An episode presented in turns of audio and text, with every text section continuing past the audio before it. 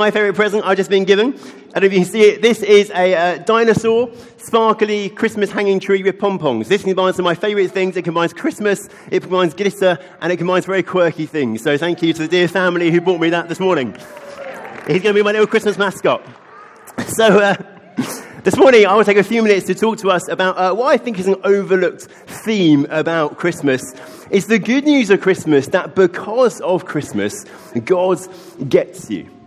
God understands you. He understands what life is like. He's able to empathize, to kind of feel with us when we feel, both in the good and in the bad. And sometimes in life, you find those people with whom you just kind of really connect. You think this person just really gets me. They seem to understand me. They understand how I feel about things. They understand how I react about things. Sometimes that's because of a, a shared experience or a similar background. You think, this person just really gets me. Well, because of Christmas, that can be said of God. God really gets us because he has been like us. He knows what it's like to live our lives because God took on humanity. And so he doesn't look on from the outside, kind of wondering what it's like to live as a human with all the ups and the downs. He understands because he has been there. And as I was thinking about this this week, I was reminded of my favourite scene from a film that came out a few years ago called Zootropolis. Anyone seen Zootropolis? Kids? Oh, lots of fans. Excellent. It was actually on TV yesterday, I think.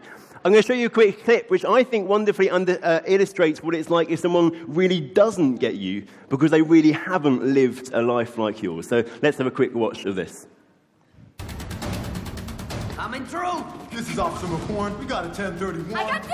Officer Hopps, I am in pursuit! Woo woo! Uh, I need you to run a plate. Flash is the fastest guy in there. He can run the plate like that.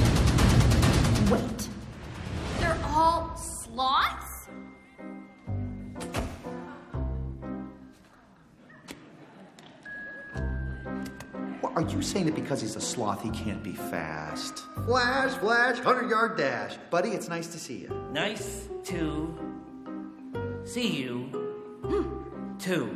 Hmm. Officer Judy Hopps, ZPD, how are you? I am doing Fine? well. What Hang in there. can I do Well, I was hoping you could run a for you Well, I was hoping you could. today? could. Well, I was hoping you could run a plate for us. We are in a really big hurry. What's the plate Two nine T number? two nine THD zero three. Two nine T HD zero three. H D zero three. D mm-hmm. Zero three. zero. Three. Hey, Flash, want to hear a joke? No! Sure. What do you call a three humped camel? I don't know. Pregnant.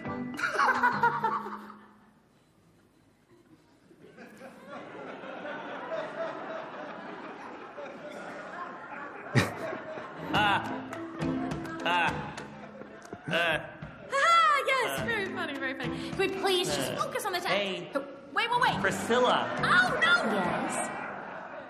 Flash? what do No! you call A three humped camel, pregnant! Okay, great, Three you got it. Please jump. humped Ah! Hurry, we gotta beat the rush hour in. It's not. I love that. Now you see in there, Judy cannot understand why Flash is so slow because she's not a sloth. She doesn't know what it's like to be a sloth. She doesn't understand the characteristics and the limitations and the skills and all sorts of being a sloth. And so she just clashes against him. She's looking from outside. She can't think her way into what it's like to be a sloth. So she can't empathize with the fact that Flash just can't work that fast. He just can't do that job. But God is not like that. God is not looking on, getting annoyed because he doesn't understand. God is not unfeeling. God is not not caring. God knows what it's like to live as a human because he came in Jesus. Christmas is about God's coming close, being Emmanuel, God with us so close that he feels what we feel. He experiences some of what we experiences. He knows the great joys of being a human, but he also knows the great sorrows. He knows the moments of wonderful celebration, but he also knows the most difficult stresses. Because of Christmas, God gets you because of the birth of Jesus. When Jesus is born, he takes on humanity, and Jesus doesn't start to exist on Christmas. Okay, Jesus is God. He's the uncreated one. For all of eternity past, Jesus has existed as God. But the first Christmas, he takes on humanity. And he doesn't therefore stop being God. He doesn't become half God, half human. Or he doesn't become a really a human with really special, powerful powers. He is fully God and he is fully human. His becoming human doesn't diminish his godness, but actually, him being fully human and fully God was necessary for him to do the work that he had come to do. And we see this in the Bible. As a, in the Bible, there's a letter to the Hebrews written by a Christian. It's written to a bunch of guys who are really struggling in life. And one of the ways that the author encourages the people to whom he's writing is by encouraging them that God gets you. God understands what these difficulties are like because he's lived life in Jesus. He actually starts the letter by showing us how incredible Jesus is. That Jesus is God and he is high above and far above anything and anyone else. He says Jesus is the radiance of the glory of God. He's the exact imprint of his nature. You stamp Jesus, and he's the exact imprint of God because he is God. And he upholds the universe by the word of his power. That's God's job. He keeps everything going at every moment. He is God. And then he continues, he shows us Jesus is far superior to the angels. He's saying, don't just think that Jesus was just like the top angel, the top of the pecking order of angels, the best one. He's far more than that. He points out, God never said to the angels that he was their father, or God never called the angels to worship each other, or God never promised an eternal throne to the angels. But all of these things, he says, have been promised to Jesus because Jesus is God. But he knows that's not the full story. Jesus is God. He's light of light, God of God, very God, as we sing in the carols. But he's also the one who became man. As Jesus is born 2,000 years ago, he takes on humanity. When he's born of Mary, he becomes fully God, fully man. And in chapter 2 of Hebrews, the author explains to us why that is so very, very important. He shows us first that Jesus taking on humanity means that he's not ashamed to call us brothers and sisters. How incredible is that? The God who made everything is not ashamed to call us brothers and sisters. He shows us that Jesus taking on humanity means that he can experience death and not just experience it, he can conquer death. He can do away with it. He can destroy it and can set us free from the fear of death. And he says, because Jesus took on humanity, he gets us.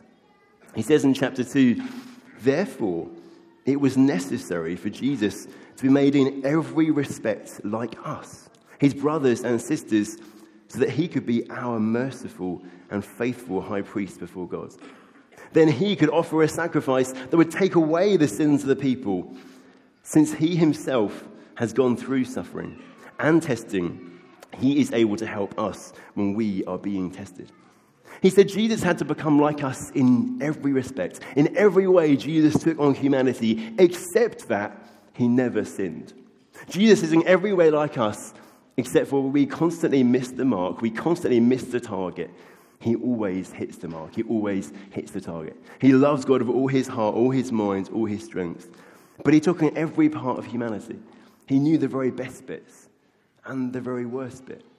He knew the joy of eating his favorite foods but he knew the frustration of injuries and of illness.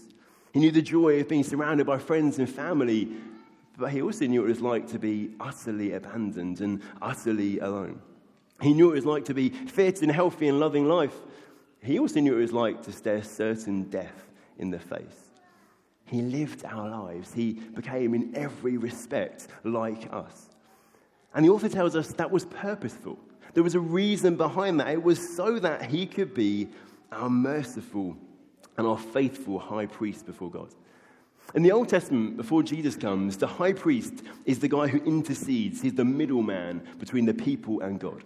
He's the guy who takes the blood of their sacrifices into the place where God was, who stands and kind of forms a bridge between the people and God. He's saying that Jesus has come to bridge the gap. Where our rebellion against God has separated us, created this huge chasm, Jesus comes to take us across. He comes to bridge the gap. He comes to make the way.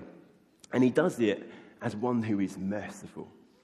A merciful high priest, one who shows compassion, even when actually it's totally within his right to judge and punish. He does it as one who is faithful, who sticks to his task, who completes it, who gets the job done.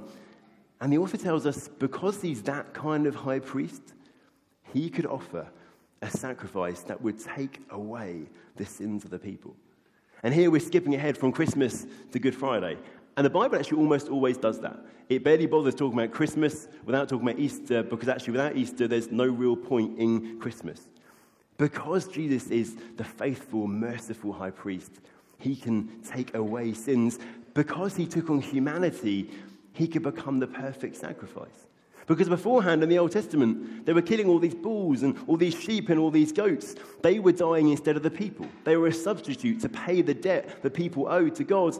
But the problem was they kept having to do it. They would sacrifice some one day and then more the next day and more and more. Clearly, it wasn't really working. Or at least it wasn't really having a lasting effect. And that's because the life of an animal isn't the same as the life of a human. It's a bit like you went to a shop tomorrow and you tried to pay using the chocolate coins from your stocking. It's not going to work because your chocolate coins, as tasty as they might be, are not of the same value of real money. Animal sacrifices could never pay the debt that you and I owed because of our rebellion against God. We needed a human sacrifice. But God so loved us that rather than make us be that sacrifice, rather than take our lives, He preferred to send His Son to take on humanity, to take that death. He preferred to take the life of His own Son rather than to take our lives. And that was a lasting sacrifice. It's a sacrifice that does the job in full for all eternity. The priests in the Old Testament, they're always standing up. They've always got more work to do. Each day there's more animals to sacrifice. Jesus has sat down at the right hand of the Father. His work is done. The job in full, the price is paid so that we can be forgiven and we can be welcomed into relationship with God. Christmas Jesus becoming human, taking on humanity, means that he can be the perfect sacrifice for you and I. Which means that rather than us being separated from God for all eternity, we get welcomed in to be with him. And Jesus becoming human also means that he gets you. The author says, since he himself, Jesus, has gone through suffering and testing, he's able to help us when we're being tested. Jesus has been through it. He knows human life. He gets human life. He might not have gone through every little detail of our lives, but he knows what it's like to live with humanity. He knows the sufferings and the trials and the temptations and the testings. He's not like Julian from Ash in Zootropolis, getting frustrated, looking from the outside, not really understanding why we're like we are. He's compassionate because he understands, because he sees from the inside. He feels with us, he knows what it is like. And that is the truth which can bring us such wonderful comfort and joy. It means that God is a God whom we can turn to in the highest highs and the lowest lows, and we know that He'll hear.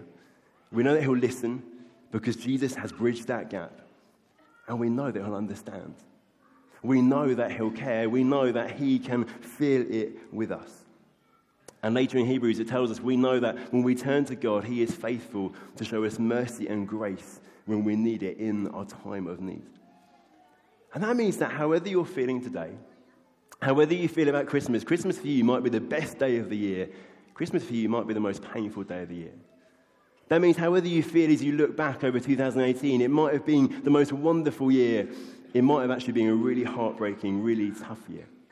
It means however you feel as you look forward, you might be so excited about 2019, or actually you might be filled with a sense of dread and a sense of emptiness when you look towards 2019.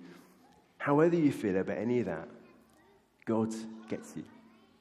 God understands. God feels with you because He has walked in our shoes. He knows what it is to live as a human. He knows what human life is like. And that means we can call out to Him. We can find mercy. We can find grace we can find help in our time of need. So, however you find the day, whether it lives up to your expectations, whether it really doesn't, God gets you.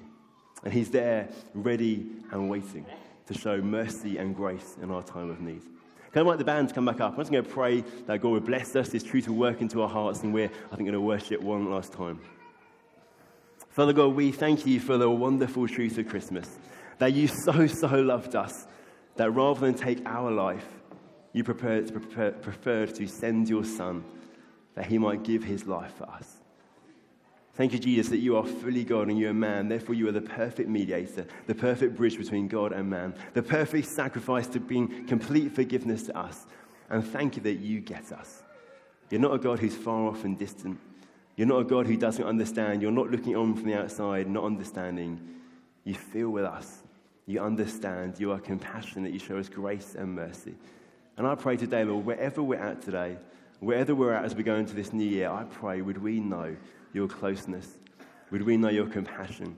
Would we know your comfort and encouragement as we dwell on the wonderful fact that you have walked in our shoes and that you get us? Come and be with us today. Our Father God, we ask. Amen.